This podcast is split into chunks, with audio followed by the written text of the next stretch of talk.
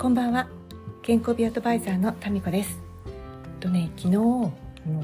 配信 Facebook ライブをしていてそれをね見てくれた方がコメントくださってその方はね前方とかにすごいこの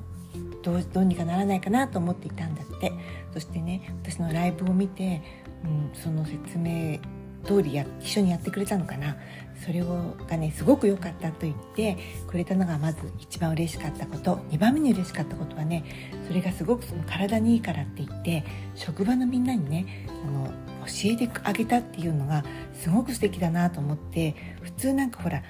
本読んだりとか何か情報を得ていいことあったなと思ってもふーんって知ってるだけで終わってなかなか自分でやらないじゃない？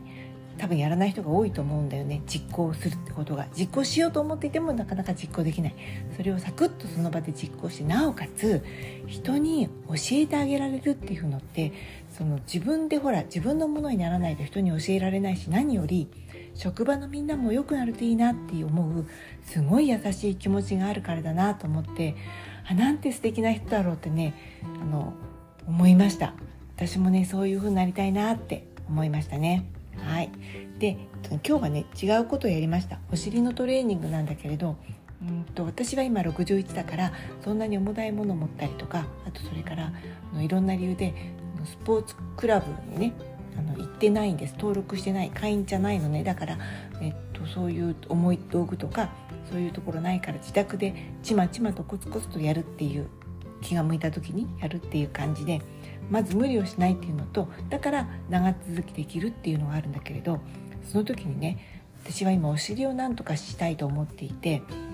何とかしたいっていうのは少しでもいい形にしたいなって思っていてお尻のお肉って見た目もなんだけれどやっぱり歩くっていうことにすごく重要なんだよね。だんだん何て言うんだろう。お尻のお肉が落ちてくると歩く時に使わなくなる。使わなくなるとますます筋肉が細くなっちゃう。だからなるべく使いたいなと思っていてきっとみんなもねあのなんだっけウェイトトレーニングとかこうなんかスクワットとかしてお尻の筋肉を育てようって思ってると思うんだけどそこもねなんかね漫然とお尻の筋肉育てようじゃなくて自分にはどこが足りないかなとかどの動きが向いてるかなっていうのを知るのは私はとても大切だと思っています。お尻の筋肉って言っても一概に外旋肋筋とかそれから、えっと、中殿筋とか大殿筋とか小殿筋とかいろいろなのがあってもちろん全部を使えるようになるとすごくいいんだけど特にその中でどこが苦手弱いかなっていうのを知るか知るのはすごく大事なことじゃないかなって思っています。これはね英語の勉強も一緒で例えばほら中学とか高校の時に英語勉強するでしょ？で単語が覚えてないから苦手っていう人もいれば長文読解が苦手っていう人もあるじゃない。それからそのライティングスペルを覚えているのが苦手っていうのもあるとやっぱりさそのトータルの点数を稼ぐにはやっぱりスペルが苦手な人はスペルをちゃんと覚えた方がに時間を使った方がいいし長文読解が苦手な人はそういう文章をいっぱい解いた方がいいと思うから漫然と全部の問題やるっていうよりもやっぱりなんか得点を伸ばしたかったりトータル的に良くしたかったら自分の苦手は何かなっていうのを知るのが大事だと思いました。それで今日は私のところではあ今日の Facebook ライブでは、えっとね、中電筋を使わないで大電筋を使うっていうのをやりました。まだまだ私もできないんだけれど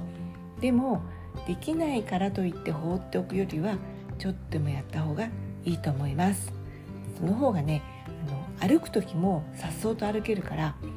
このわわざわざ大股にしなくても自然に大股になっちゃうっていうこともあるからいいですよそれでは今夜はこれで